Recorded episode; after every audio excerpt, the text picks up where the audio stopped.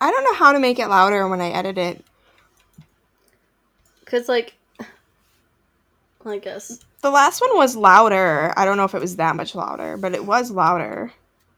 it's just weird going from like different podcasts, and then ours will come up because I have it like, I uh, Yeah. I'm subscribed to it just because you know gotta support ourselves, and it'll randomly play and it'll be way quieter. Yeah, I don't know. I'll have to look into that because I know that like it happens a lot with music. Like Taylor Swift's new album is super fucking quiet, and it really does bother me. Hmm. Cause like I have to put my car on max just to hear it, and it's like not even loud. Kirsten's lost her hearing. I She's just going deaf. around bumping Taylor Swift. I love Taylor Swift. Um, It's. Raina at work I'm the problem. keeps it's me. telling me, uh, her inner white girl is coming out every time she listens to I Taylor feel Swift. like everybody is a sexy baby, and I'm a No. monster on a hill. We don't like her that much. I like that song. It's a you can song. you can go to the concert in Chicago with Raina. Um, I don't think actually her tickets aren't bad, and I think I like her even more for that because people are paying like like under a hundred dollars for seats, and I'm like, that's good. That's a good price because like Adele's are like four hundred dollars, and like Adele's a good singer, but how good of a show is she putting on? Probably not a Taylor good one. Swift she has, probably like- isn't even like slipping a nip. Yeah, and Taylor Swift has like a huge stage, and sometimes she has multiple stages that she hops back and forth between. She's just hopping. Hopping back and yeah. Just hip hopping. yeah, yeah, yeah. Just goofing. New boot goofing. I'm pretty sure Taylor Swift's concert's already sold out, so I can't go with her. Um, is it at the Union in Chicago? I don't know. That's a I didn't ask popular that many questions because I don't want to go. Yeah. Um, no, her newer album did sound alright though. Just Yeah, it's not really. It was okay, I guess. I feel like vigilante shit Josh, really? Did you would be Kyla's song. What? Vigilante shit, I think, would be like the best song for you off that. I'm pretty sure I don't like that song. Oh, I like Midnight Rain. Doesn't vigilante shit sound kind of dumb? I don't know. I like that one. Um, Hello, everyone. This is a Taylor Swift talk. that's not bad. You're like, isn't that one stupid? And it wasn't the Add to stupid one. playlist. I thought it was just some like kind of like her old albums type shit. No, it's it's like good shit. And like some of the songs, like I don't care for, but I like that one, and I like Midnight Rain. Cause and Midnight Rain, she's like, this guy wanted a wife. Rain. That's not how it goes. word for word, note for note. Uh, and then she's like, but I didn't want that. I wanted to like become famous and chase the money, so that's what I did instead of getting married. Okay. Fair enough. All right. Good for Sorry. You can uh, you can go ahead and start. Well, I'm Kirsten. I'm Joshua, And I'm Kyla. and this is the weird and suspicious. That's weird. That's, suspicious. Josh, shut the fuck up. yeah, you haven't needed to do that in a while. I I feel like I'm I'm just so used to it, you know. You're Comes not. back. From all You're those weeks when Kyla was gone. Exactly.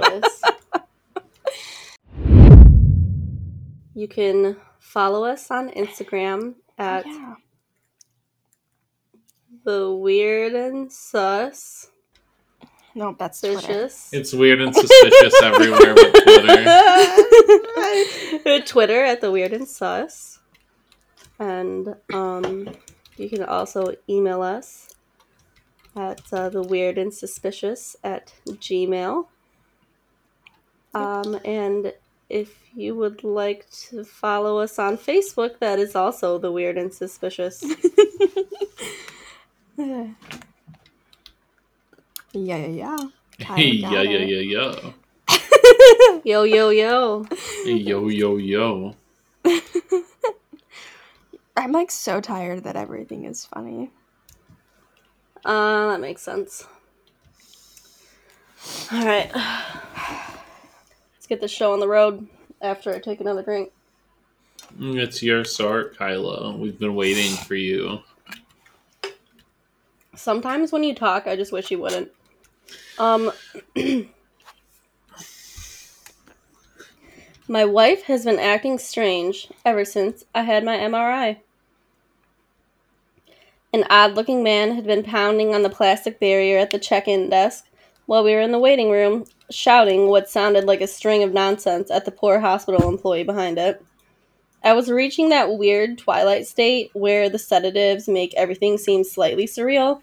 The picture in the magazine I was holding seemed to be moving, and I was pointing them out to my wife, Marie Ann, who suppressed a laugh in response. Um, I'm guessing they're they're a bunch of hicks because her name is Marie Ann. I'll say my sister's name is Sounds Anna like Marie. name. Yeah, that checks out then. Um, we love you though. I was a bit out of it, but I do remember he was screaming something along the lines of that he was very sick and that something was in his body with him and they needed to get it out. As she led me out of the waiting room, my nurse cheerfully explained the procedure to me while wearing the brightest smiley face scrubs I'd ever seen. I shot one look back to Marie Marianne because despite the waiting room being nearly empty, the yelling guy had sat down right next to her and stared at her while he kept rubbing at his eyes. Wow. She smiled at me, gave me her I'll be fine look, waved me on, and pulled out a well worn paperback. Paperback? Like a book? Like well worn paperback. It it's been read at least once. I was, but like, do people normally get sedatives when they're getting MRIs? Is that normal? I don't know things. Uh, I haven't gotten sedatives when I did MRIs, but you know, if you have anxiety, maybe that's like a. I've never had an MRI, but like CAT gotta... scans, they don't give me a sedative. Mm, they inject you with dye. That Dude, makes that you feel weird. weird. That makes, makes you feel like, you're, like you're peeing. Pants. Yeah. Yeah. you feel I, it starts in your nose. You know, just to just because and it doesn't end like, in your toes. You'll feel like you're peeing your oh. pants. You don't act. You aren't actually. I feel like you should just pee your pants one time and just be like, "You told me I wasn't. you promised me." You're gonna feel like you're peeing your pants, but you aren't, and then you're like, "But I did." you step out and there's just pee dripping down your legs, oh, and they're oh, God. looking at you, and you're like, "What's wrong?"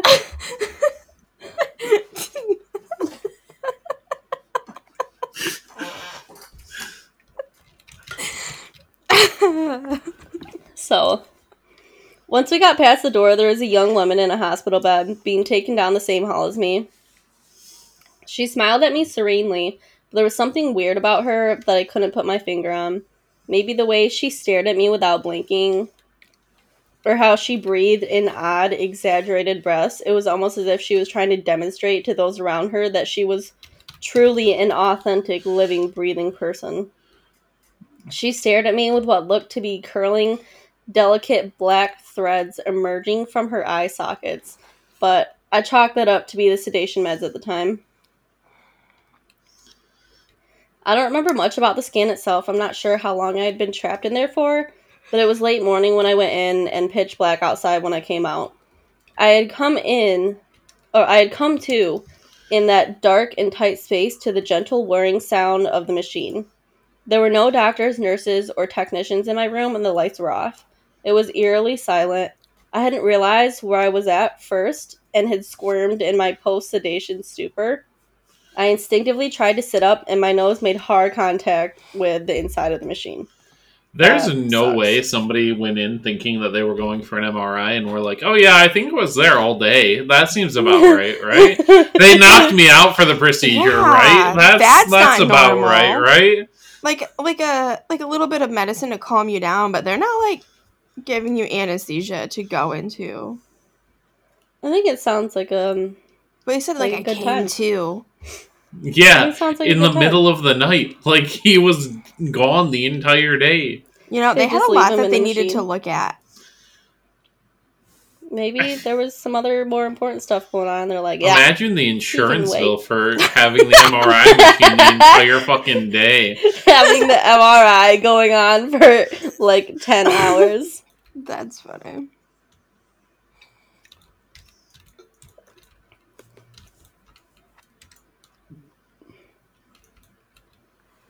They'd been kind enough to approve sedating me for the hour and a half long scan due to my claustrophobia, but then apparently they had just forgotten about me.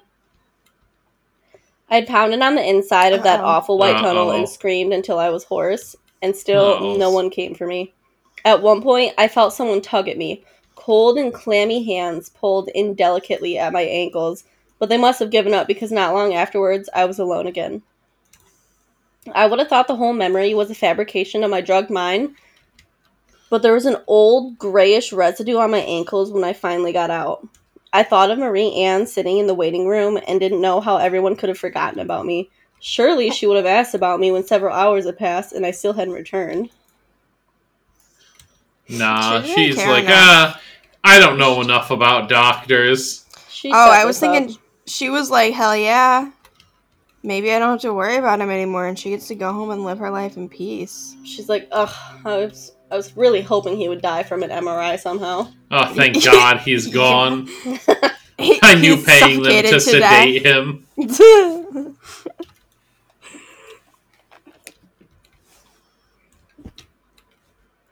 Eventually, I calmed down enough to release the belt and slowly inch my way out, trying to keep my eyes shut and my breathing steady while not fo- focusing on the fact that my face was so close to the inside of the tunnel that I could feel my own breath reflected back onto my face.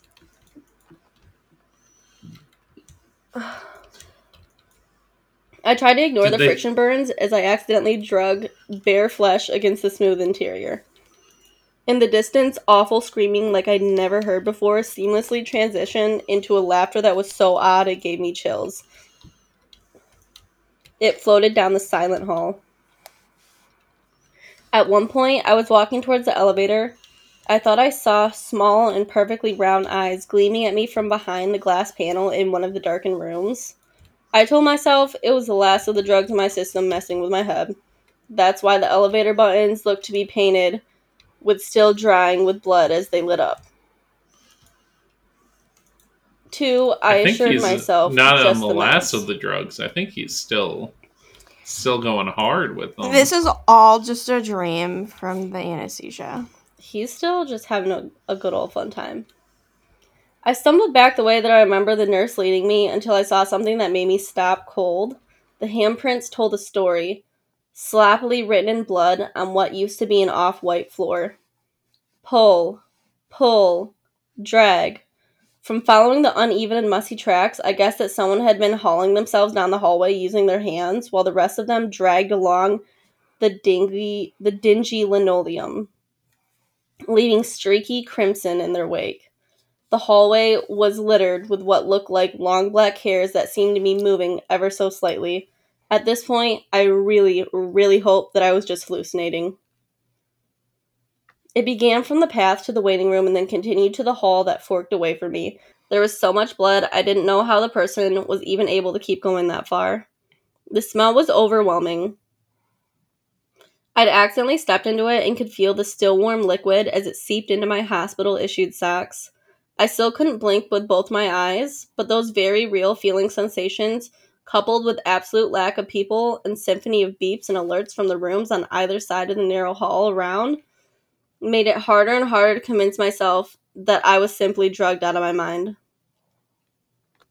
Somehow, despite all the other noises, I could still hear the faint, wet, dragging sound of someone crawling through the darkness. I was a bit woozy and desperate to get out, so I called out into the distance that I was going to get help. The sound of raw meat dragging along the linoleum paused for a few moments before resuming. I realized Aww. that it seemed to grow louder, almost as if they had changed directions and were now heading back towards me. In that moment, I felt dread gnawing at me, and suddenly I didn't want them to reach me. I felt that something terrible would happen if they did. After heading away from the increasingly loud, wet crawling sound in the hallway, I continued my trek back towards the waiting room. My wet socks left bloody footprints in my wake, the pattern which confirmed that I was still weaving a bit as I walked. If I were here alone, I probably would have hauled ass out of the emergency exit door as soon as I saw the blood and whatever was lurking in the darkness in the floor below. But I could see Marie Anne's lime green hatchback in the parking lot through a window in the hall. She was still inside. I Even feel though- like you just leave. Like she'll get mad later, but at least you live. I mean, either she's dead or she'll get mad. Either way, we don't want to deal with any of those scenarios. Exactly. Blah, blah, blah, blah, blah. Even though the trail led from the waiting room, the person crawling through the empty hallway was not my wife, I told myself. She was fine. She'd been sitting right where I'd seen her last. Some of the doors to the occupied rooms were just slightly ajar, and I tried to ignore the sounds coming from within them. I finally came across the nurse's station that I had remembered being the last thing between myself and the secured doors. But what I saw there quickly killed any relief that had been forming. There were feet sticking out from just behind the counter. They moved and twitched irregularly. Despite my better judgment, I stepped over the mess of gore in the hallway to take a closer look the legs seemed to dance to an unearthly melody that only their owner could hear. I saw my nurse, the one who had taken me back for the scan.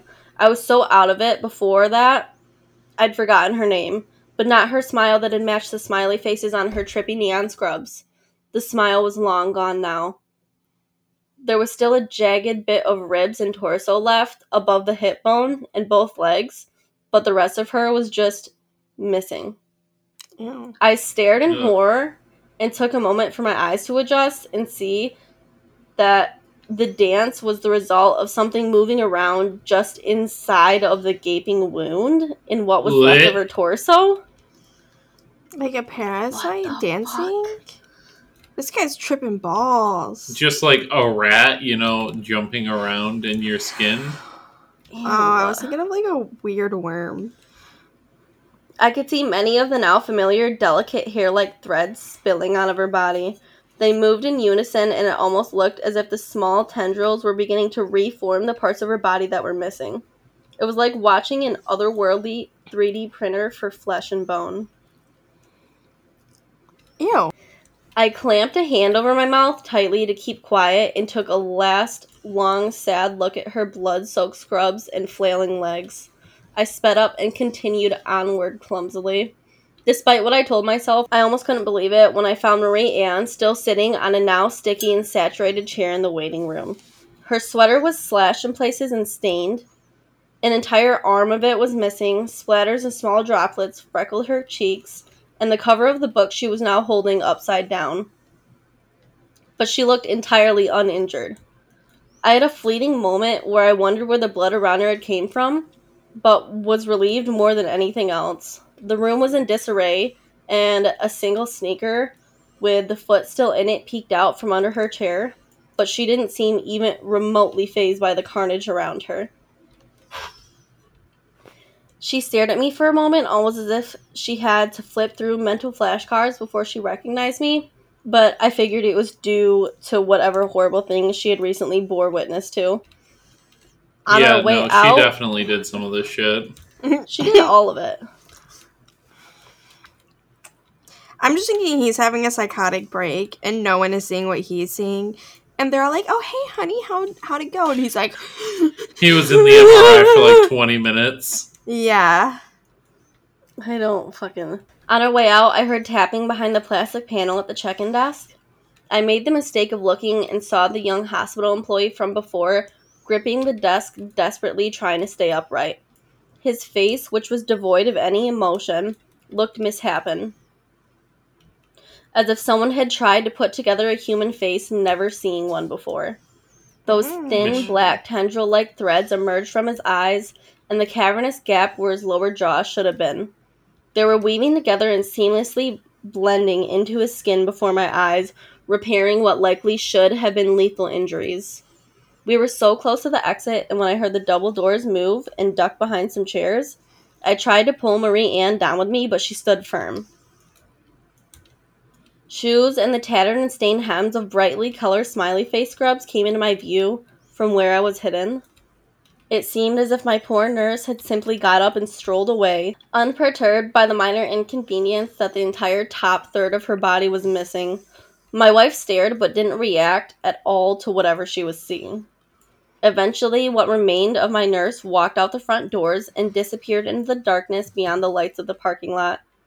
We eventually made it to our car, but I still can't drive yet, and she's just sitting in the driver's seat staring at me without blinking still and quiet, except for an occasional loud and irregular breathe. I swear I see delicate threads spilling from under her eyes. I've called 911 but keep getting the dispatchers in the next county over, and they keep routing me back to my own county, but no one's answering. I miss the moment when I thought waking up stuck after a full body MRI was going to be the worst part of my day. My wife has been acting so weird since my MRI. We're still sitting here, I'm tired, confused, and have the worst itch forming behind my eyes. Ew. Yeah, why do you have an itch behind your eyes? How do you even solve that? A lobotomy? You just cut your eyes out. Yeah. Yeah just cut your eyes out. Sounds right. Mm. Damn. Okay. Ew. I think he had a psycho. I think he had a bad reaction to the medicine.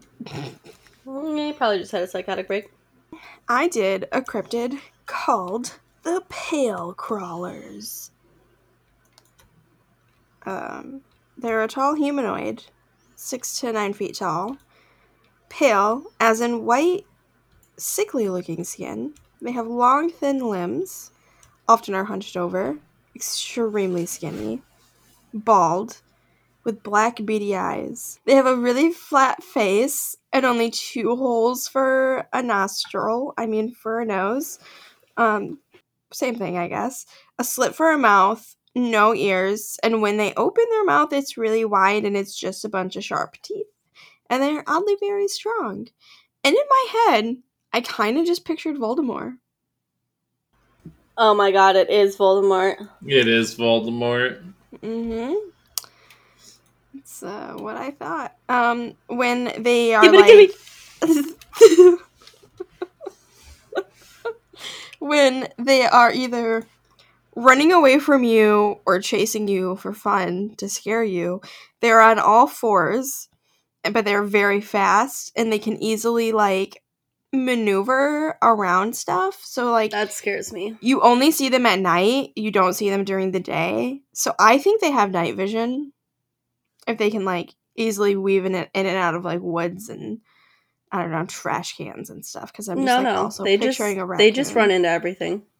they can mimic the human voice and will often uh, often cry like a baby or a woman screaming and some people will hear a voice of a loved one which also kind of goes with the fact that some people think that they stalk their prey for a while so like maybe they see you around someone and they mimic that person's voice to try and like lure you out into the woods.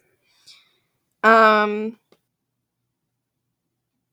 when you see them it's normally at night in non-popular places like the woods, dirt roads, sometimes in the suburbs, but it's like if literally no one is around and it's just you and that's all. They haven't hurt anyone. They kind of just scare you which I think is weird. That's fine. Yeah, but like also I don't want to be chased by one. Uh no. Crawling but creeps me out. crawling creeps me out. It does creep you out, doesn't it? yeah, like really bad. That. Really bad. What about when a baby crawls? I like stop that. Learn move. to walk. Everybody stop what you're doing. Crawling like slowly when you're a baby is fine, but it's when you crawl super fucking fast as like a, a normal human being and or old person. I yeah, a person that can walk fast, normally. And, that's fine. That's fine, but like, like anything that's go? like a normal size, like an average sized adult that's crawling. I'm gonna start sending you videos of me just crawling. No, I won't watch them. Speed them up. I will not watch them. Put it, it freaks me out. Rapid speed. It makes me so uncomfortable. Like I go in a straight panic mode. Uh, it's like when someone tickles me. I hate it. That's so funny. okay. there is, I feel like Josh has probably heard of this, um, the creepy pasta called the rake, which is like yeah, somewhat looks similar to a creepy crawler. I mean, what are they called? What did I call them? A pale crawler, a creepy crawler. they um, look kind of like a bug. But the rake has longer fingers and fingernails that mimic like a rake, and that's why they call it a rake.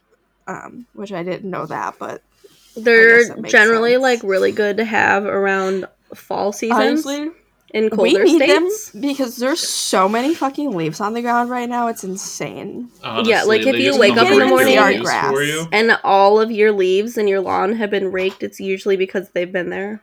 Mm-hmm. I would love to wake up to that. And I would just like one time when I woke up, someone had moved our trash cans to the back of our house from uh, the road.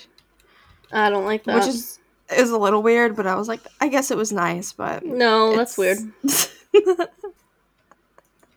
that's just weird. But I guess a lot of the pale crawlers, their stories go back kind of longer, and a lot of um, similar stories from tribes, especially in Canada, match what the description of pale crawlers.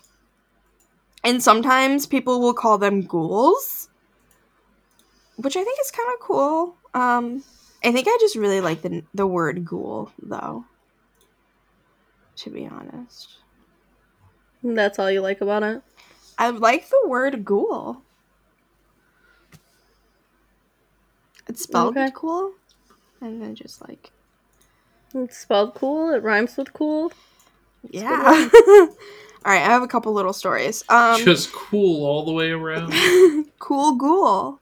I'm a cool ghoul. I don't like that. okay. Um, I will post the article I got these from uh, in the show notes. Um, this happened a few years ago when my friends and I were in our junior year of high school around 2018. There's a doe or dow. I don't know how you say it. D O W. Doe, slash a, a deer. deer. A female deer. I'm gonna say Dow. National Forest near National Forest area northwest of our small western Colorado hometown. This used to be Ute land before the Meeker massacre happened and the natives were forced from the land. Between teenagers, we would frequently we would frequent this area in our trucks to have bonfires, shoot targets, drink, smoke, fornicate. Um Gross. I've never done that. Without having to worry about Those law are my enforcement. Three least favorite things actually crashing our party. One night we were having a small bonfire. There was probably about four of us in our group of close friends. It was a pretty quiet night. I had picked everyone up in my truck, and so it was the only vehicle available. And the road to the clearing was a bit treacherous, so we only so we had to be very careful not to get stuck in the mud or trees. Throughout the night, we kept hearing what sounded like somewhat like an owl. Who? But almost like someone impersonating an owl. That would be. Ah, uh, it was me. So fucking weird if you're just out in the woods and you hear someone go hoo hoo hoo hoo, and like you know it's not an owl, but like you know they're trying to make an owl sound. That would be weird.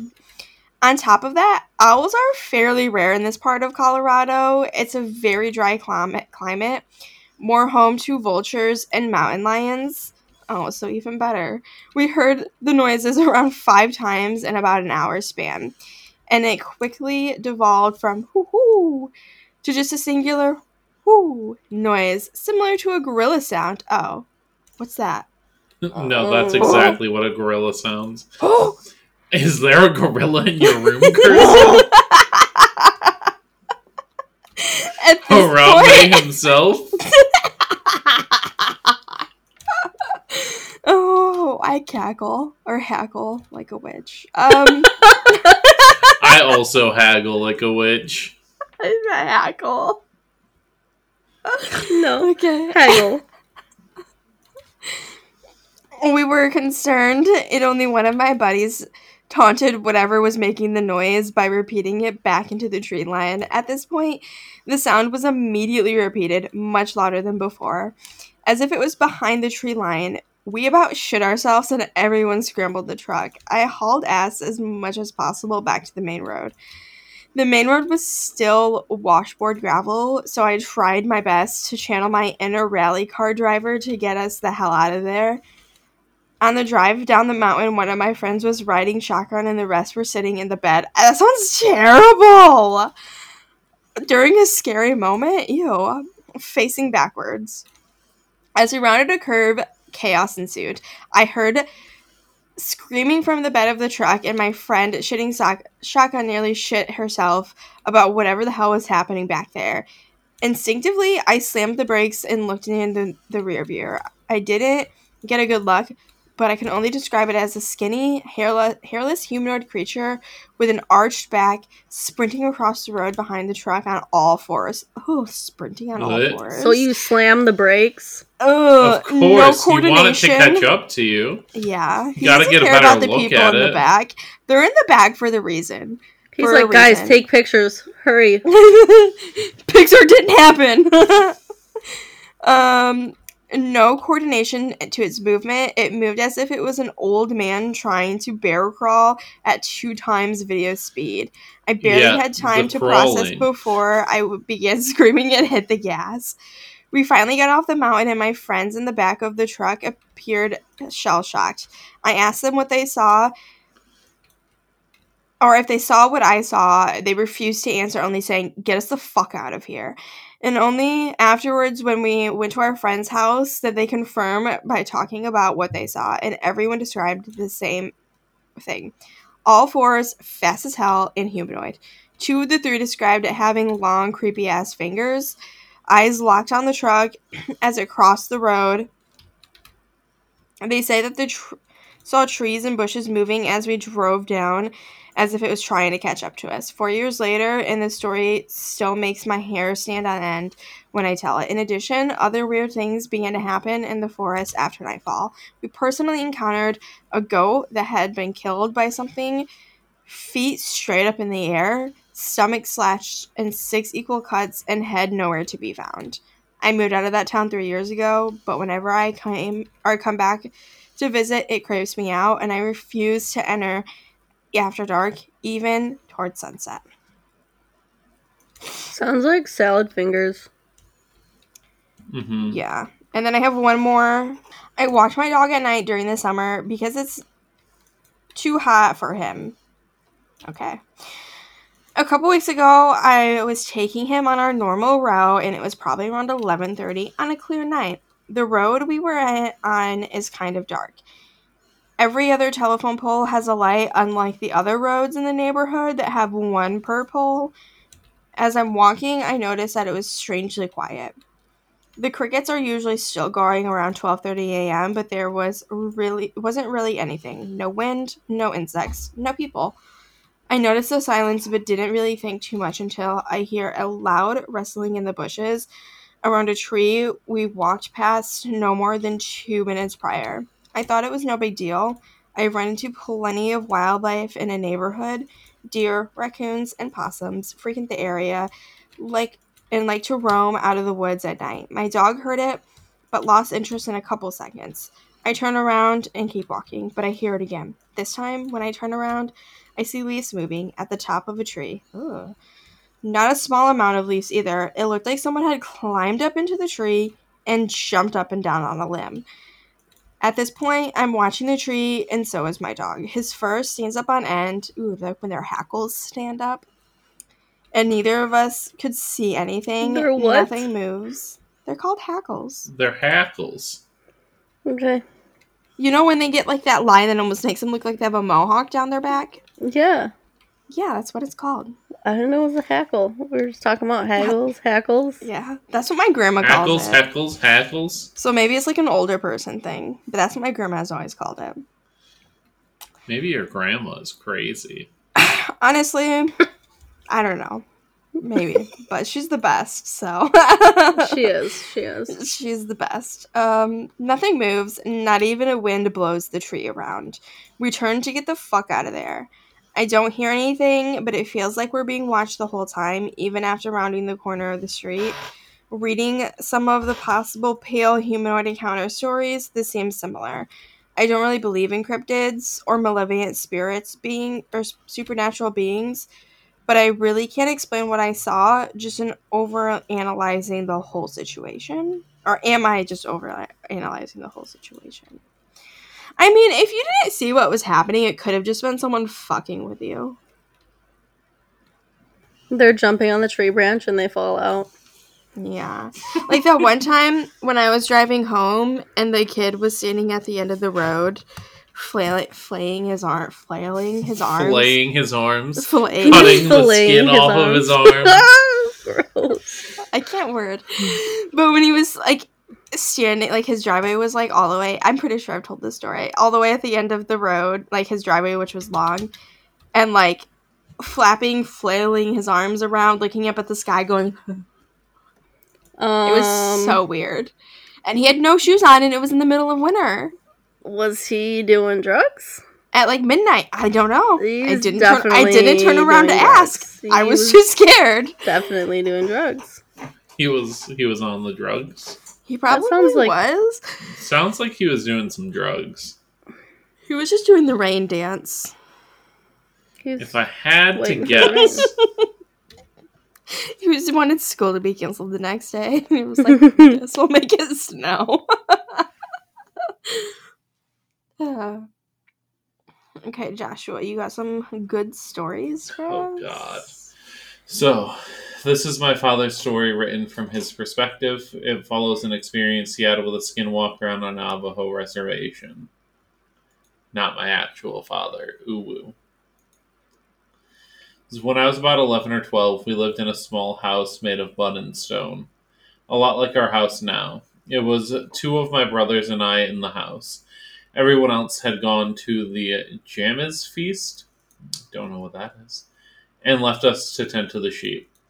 We were getting ready for bed when we heard the dogs going crazy outside, thinking it was nothing more than coyotes, ho- coyotes howling in the Coyotes. distance. Coyotes. I don't know why I know people that call them that, so did that first. I understood it. I didn't question it. So we told them to be quiet. We began to drift off into sleep, and the dogs would not shut up. Somehow, I was able to go to sleep for a few hours. Then I woke up very late in the night. It was very quiet and still in the house, save for my brother's snoring and breathing. I realized I needed to use the outhouse and woke up my brother to take me there. He teased me about being scared, which I certainly was. We went out with our flashlight to the outhouse. The dogs began with their crazed barking out in the sagebrush, just going from one place to the next. My brother went first, and I waited for him outside. While waiting, I tried to follow the dogs with my flashlight. Suddenly, there was a very loud whine from one of the dogs, then everything went quiet again. It was really too quiet for that time of the year. Not even the sheep were making noise. Suddenly, I heard a few of the dogs going completely mad by the truck. When I looked over, there was this man. He was unbelievably tall, leaning one arm on the cab roof of the truck. He was looking at the dogs for a little and then suddenly kicking one of them. They scattered in all different directions. The thing looked up at me and I saw its face. It I had would a- yelled at him, "Don't kick my dogs!" Yeah, that's the rudest thing you can do in the world. It's not even rude. It's just fucked up. Like Kyla is rude. I guess, yeah, yeah. She would never kick a dog. Exactly. Shut up, Shut the fuck up. This We're exactly talking what nicely talking about you. Get it together, God. uh, they all scattered in different directions. Uh, it had a pure white face, in parentheses, like a full moon. two burning red eyes, and a slight smile that was pure black. I could not move or make a sound. It began to walk towards me with long strides until it finally towered over me. All I began to see was a dark red, like the color of the blood when you cut the throat of a sheep. Oh my god. That's Very descriptive. Everyone everyone knows that, right? Everyone's cut the throat of a sheep. It's that color. Yeah, you know. All the time. I keep getting deeper and deeper into its eyes. I could faintly hear my brothers coming out from the outhouse. With this, the thing looked up at him. Reality came rushing back to me. I noticed that my brother was too distracted with his buckle to realize what was going on. I also noticed this thing's long hands hovering just inches from my head. Its skin was black ash, and he smelled like a bloated dead animal in summer. I was still unable to move or speak. The skinwalker began to move towards my brother. Finally, noticing this figure, my brother became par- as paralyzed as I was. Closer and closer it drew, reaching an arm out towards my brother's head. Something finally snapped in me. I became unbearably angry. I broke from the trance and lunged at the skinwalker, raising my arms like a wild animal, baring my teeth at it. He a was growl... like, "You come to my house and you kick my dog, and you try to fight my brother." Yeah, that's Honestly. all I know. That's a lot of audacity for an Ashy motherfucker. A lot of audacity for an ashy motherfucker. Truly. Um, a growl came out that I never knew I could make. I became more and ang- I became more and angrier at the thing that was trying to hurt us. It kept the smile at first, but the angrier I got, the more the smile faded. Finally, with everything I had, I began to make this primal roar at it. It fell backwards and ran away into the night. Looking back at me, its eyes were dim and dull, its smile now long since gone. The next morning, the family returned home from the feast. After relaying the story to my parents, they quickly hired a medicine man. A medicine man? A medicine man. And that's how the story ends. What oh. are ah. those called? What's the. Like a shaman? I think so, yeah. I was thinking of um this isn't right. Uh the witch doctor type thing or what is it that has the mask with the long with the bird? A plague doctor. Yeah. That. Yes. Plague doctors, I think, are like I just couldn't imagine being sick. Oh, like especially if you're a child in that time being sick, and that's what comes into like. Because why is that mask necessary? That's how I feel like they talk to you. It is. They don't yeah. actually speak, they just make that noise. yeah. Exactly. They call every once in a while. can we take a quick pause? We I am sorry. A quick pause. Yeah, I apologize. Uh, I was playing a game and I had to go AFK, and then the people got upset that I was just standing in a corner. How? you didn't leave the game. You were just hanging out in the corner. yeah, I'm like, ah, they probably can be fine. That's really funny. But uh, anywho, anywho, this is an interesting one that I enjoy. I'm a professional rule breaker. It's the Garden Hill Mimic. I'm a professional rule breaker. That is to say, I get paid to break rules that exist to protect the lives of those inhibiting a space significant enough to have them. Think of it as ethical hacking to te- test the strength of a system in place. Now, rules can serve as a survival guide for those living in the vicinity of such areas, but that is not all that they do. Do you know what the general purpose of rules is? The scientists who pulled me out of my artificial amniotic sac told me that they provide structure and order in your life, keeping the chaos at bay. You don't need motivation to succeed in life, he'd say. You need discipline. And he beat that discipline into us until we lived every day like machines, our time divided into little slots with specific tasks. For a man who raised rule breakers, he sure was a stickler for them. And so it is for the creatures that I deal with. Their existence is deeply intertwined with rules to cre- keep them in check. For those who simply want to be left alone and exist, they function as a lifeline, a safe haven from the inquisitive eyes of ignorant and arrogant humans. Those who wish to hunt people, on the other hand, use these rules to manipulate their prey, feeding off of their fears, setting little traps, and in the sometimes mind numbingly confusing spiderweb like structure of rules to catch people off guard and devour them. That was a long sentence. That was a long sentence. Good job. Disgusting. This is why we say that there is power in, in simplicity. The simpler the rules, the easier they are to remember, and subsequently, the deeper they get imprinted into the collective psyche of the people. This increases their odds of survival. Which one do you think would be easier for you to remember and follow? Lighting one candle on your doorstep each night, or lighting 17, all of different shapes and sizes, each in specific corners of your house? Complexity allows the things that lurk in the dark to take advantage of your mistakes and slip through the cracks. They get you when you feel like you've done the needful. They get you when you feel like you've done what was needed and are sleeping safe and sound in bed.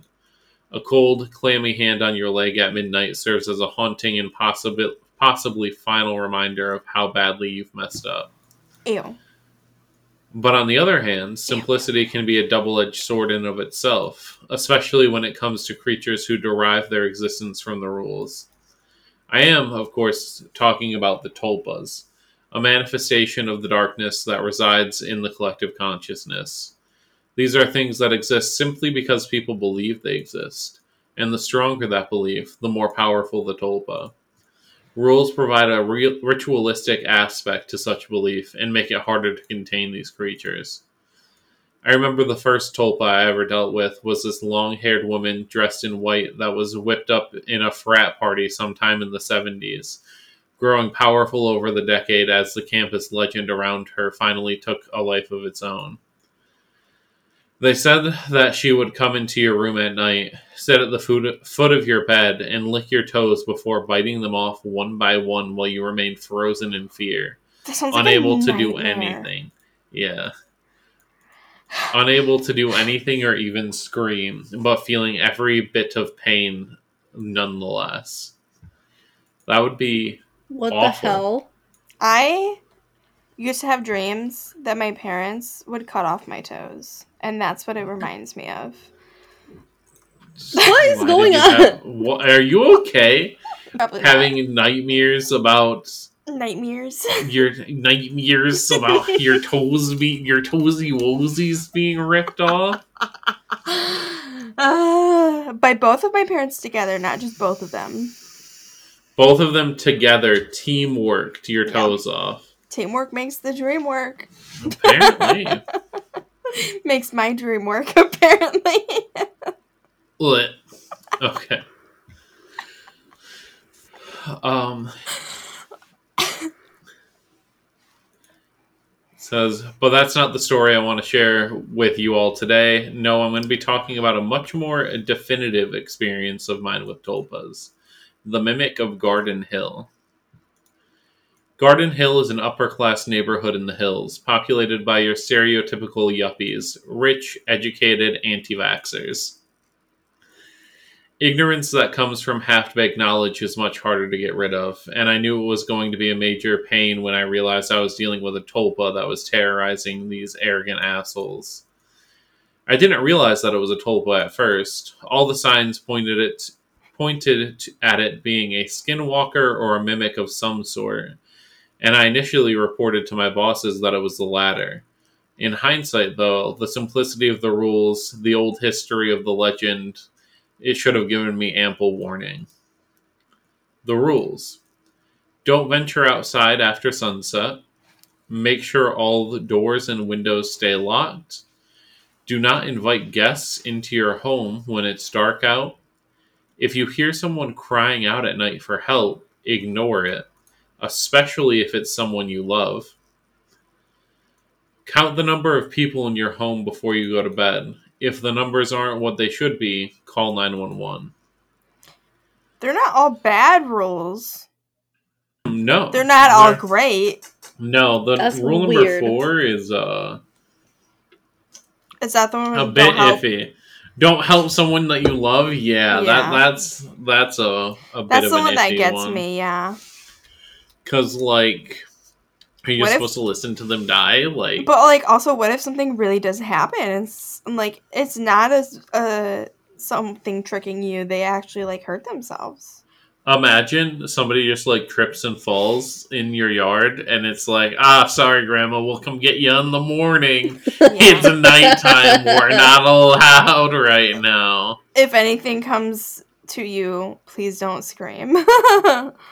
yeah, if anything comes to you, just like stay quiet. Not because it'll help you, but because we're gonna try to get a good night's sleep. You know? Yeah. yeah. It may try to eat you, but like sorry, you're gonna die either way.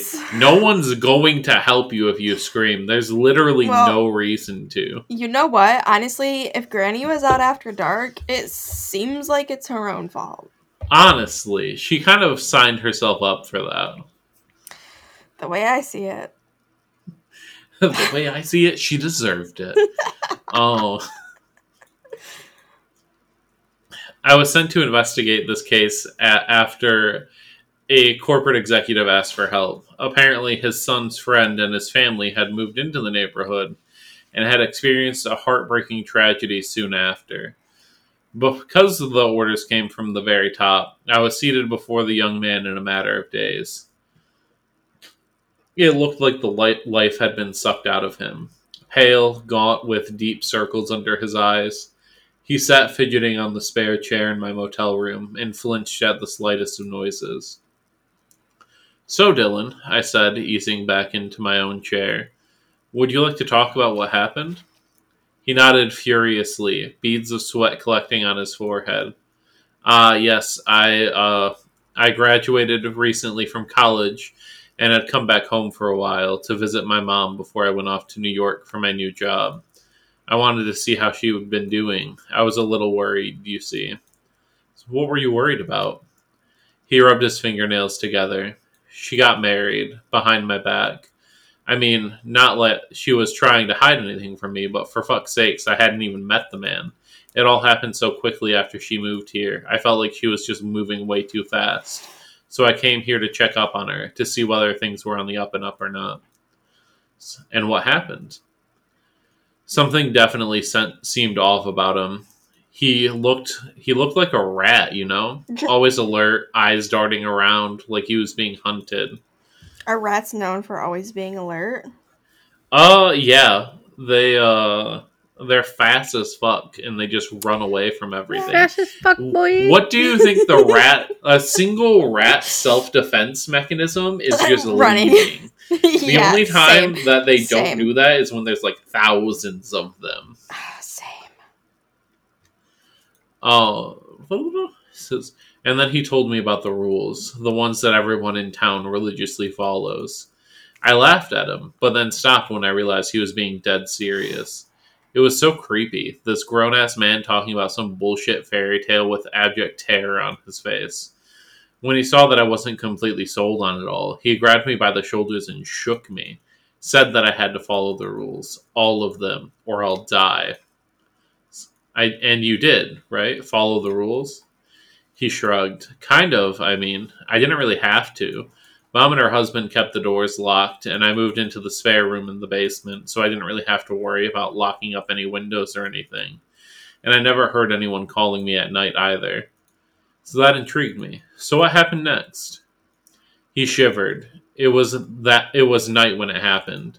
I was asleep in my bed when I woke up with a start, body covered in sweat. My heart was hammering in my chest and I could feel the hairs standing up on the back of my neck. It was so disconcerting. I was terrified, but I didn't know what exactly I was scared of. But then I realized what it was. His foot started tapping on the floor. I felt a presence in the room, about the size of a dog, breathing and watching me. I shook my head, closed my eyes, and tried to sleep, tried telling myself it wasn't real, that it was all in my head, but that feeling didn't go away. I felt the presence shift, and it moved around my room. His breaths were getting shorter, like he was reliving that nightmare.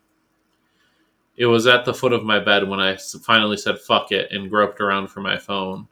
I turned on its flashlight and shined it where I had felt the presence. What was it? It was my mom, crawling on her hands and feet, staring at me wide eyed with this small, vicious grin on her face. Uh-uh. I dropped the phone in fright, and my mom skittered out of the room. I heard her nails scratching the stairs as she rushed up and out of the basement. Why is she I didn't skittering? Get a wink of sleep that night. Skittering around on all fours. The rat was contagious. it was so weird. Why was she doing it? Was she okay? Did she want to hurt me? I yeah. felt a sort of primal terror, one that doesn't know quite know why it exists, you know. And Did you talk to her about it in the morning? He shook his head in disbelief. What? No, are you crazy? I was too terrified to talk, period. I didn't even properly understand what was happening. Had I just dreamt it all? Was it real? If it was real, then why? Why would she be doing it? Was she sleepwalking, or did it have something to do with these dumb rules? I didn't know. So I chose to spend the day outside, doing odd chores like washing her car, mowing the lawn, watering the plat- plants, etc. I was putting the lawnmower back in the shed when my world came crashing down around me, he said, tears pooling in his eyes. I was looking around for some shears when I noticed this old jar on the shelf, glass, glass all yellowed up. It was my mom, her head, that is, old and preserved like a pickle. That's when I knew. I knew that that thing in my house was not my mom and that I couldn't stay there, not even did for it, one more second. Did it kill his mom? Did it I think so. His mom? Duh. And it said that it was old too, so it had been there like a while. I ran down to my bedroom, packed some essential stuff, and bolted out of the house, not stopping until I miraculously ran into a police car. So the cops knew what had happened, he continued and that it was both terrifying and comforting in of itself. They helped me understand that mom may have broken the rules sometime after her now husband moved in with her, and that was what caused it all. They found him too, you know, her husband, cut up into half a dozen pieces with the handle of an axe shoved up his rectum. God, he was only trying to protect her. He knew she had doomed herself, but chose to stay with her anyway. He buried his face in his hands as long and agonizing yet silent sobs racked his chest. I let him air it out. After he composed himself, I accompanied him to the edge of town and returned after seeing him off. My investigation revealed that it was not a solitary incident. There had been cases all over the town. I found out about a loving father who had, after hearing complaints about there being an extra person in the house, brutally hacked up his wife and daughter. There was a woman who poisoned all seven of her grandkids after inviting them to her house for a sleepover. All cases involved someone close to the victim committing the murders in a horrific manner. By this point, I was pretty confident it was a mimic, replacing a family member before going off on a spree of violence, and so relayed as much to my bosses and prepared to take him down. I reviewed the rules once again and set about breaking them one by one to catch this thing's attention. After the sun had set, I climbed out of the window of my room and roamed the empty streets, whistling and ki- kicking empty cans down the road, anything to draw its attention. My assumption was that since this thing had just killed Dylan's family, it must be out scouting for fresh blood. I clutched my pistol and continued my acts of provocation. I was right. It didn't take long for it to begin. I spot. Oh God, what just happened? I spotted someone, something lurking in the shadows out of the corner of my eye, but it would disappear the instant I turned my neck, even if by a little. Wet footsteps on the asphalt, an unnatural rustling of the bushes to the sides, soft, animalistic growling that seemed to come from just next to my ankles were all the signs that I had been chosen as the next target. But for some reason, it chose not to attack me then and there. Why? I think it could somehow sense my enhanced nature and I hoped that it would be interesting enough for him to speed up his feeding cycle. Ew. After confirming that the dog sniffed the bone, I hurried back to my motel room, jogging and weaving my way through the grid like streets. I climbed back into my room, making sure the hemp rope soaked in alcohol and knife made of pure gold was somewhere within reach, and began waiting. I could hear the television from a couple rooms down blaring into the suffocating shroud of darkness, as if the occupant was trying to ignore the terror looming large outside his windows. Well, my window. The thing announced its presence with a piercing screech, one so filled with anguish it would fray the heartstrings of anyone who didn't know better. Something banged against my window, making it rattle on its hinges. Bang, bang, bang. A couple of blood soaked hands banged against the window, leaving behind a thin trail of red that slowly whipped, dripped downwards. Help me, please. I walked to the window and peered outside. It was a woman, about early 30s, naked and covered in bruises and welts, completely drenched with blood from head to torso. I saw that it wasn't anyone I knew. Interesting. He's going to kill me. Please help me. My neighbor turned up the volume of his television. He's coming. Oh God. I spotted the silhouette of something tall and thin walking towards the woman from my right and hearing this strange metallic sound like a blade being dragged against the wall. Please, please, the woman cried. All right, step back. I'm letting you in. Do you hear me? I asked. I'm letting you in. I swung the window open and silence greeted me. There was no one outside. No woman, no dark shadow, nothing. Well, it wasn't unusual for a mimic to instill hallucinations in its victims. I stepped up to the window, put my hands on the sill, and let my eyes scan the surroundings. They found nothing, at least not until they searched the space just below the window.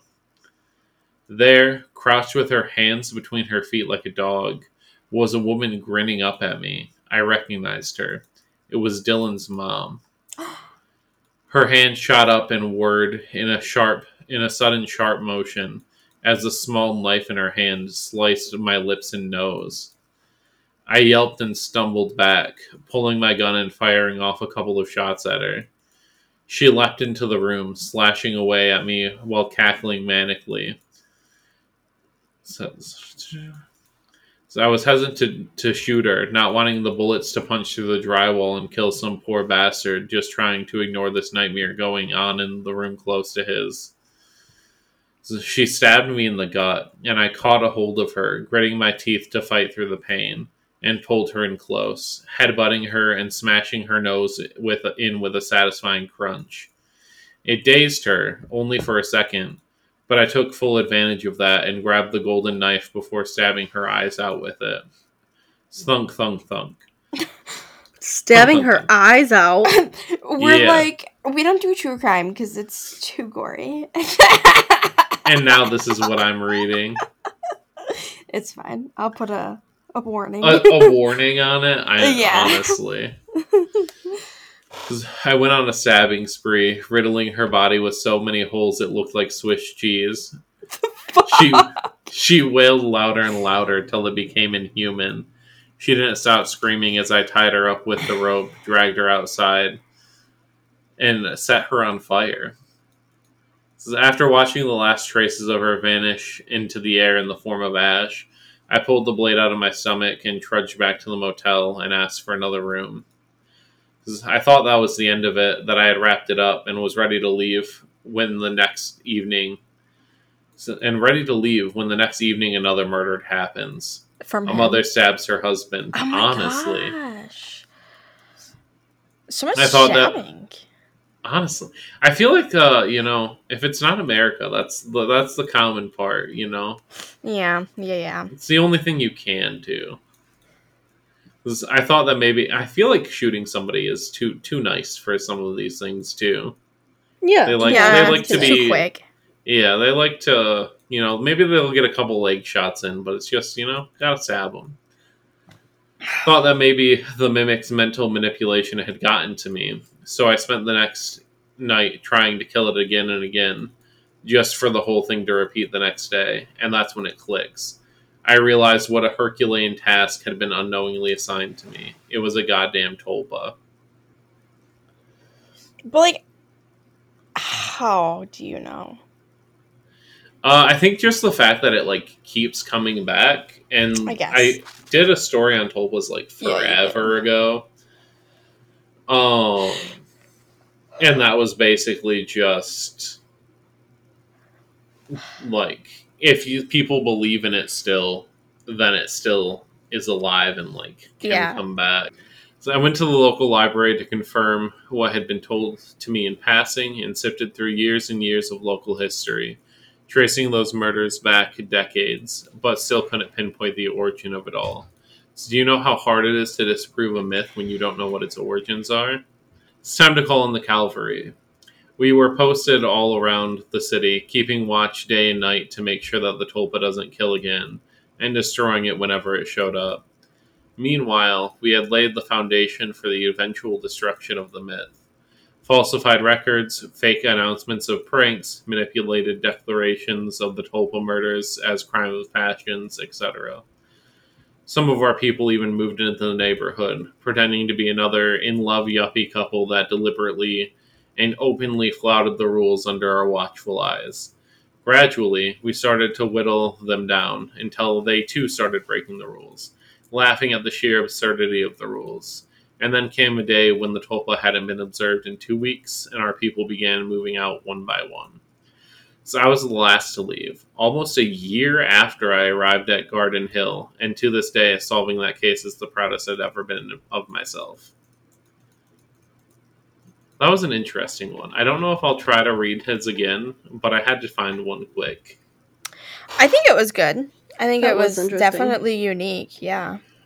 It was interesting. And it is interesting to think like if you did have to try to kill a tulpa, it would legitimately be just like disproving a myth. Yeah. Which would be insane to try to do. Yeah. Huh. Yeah. Yeah. Yeah. Well, good night, everybody. Good, good night. night. Buenas noches. Goodbye forever. ぱい。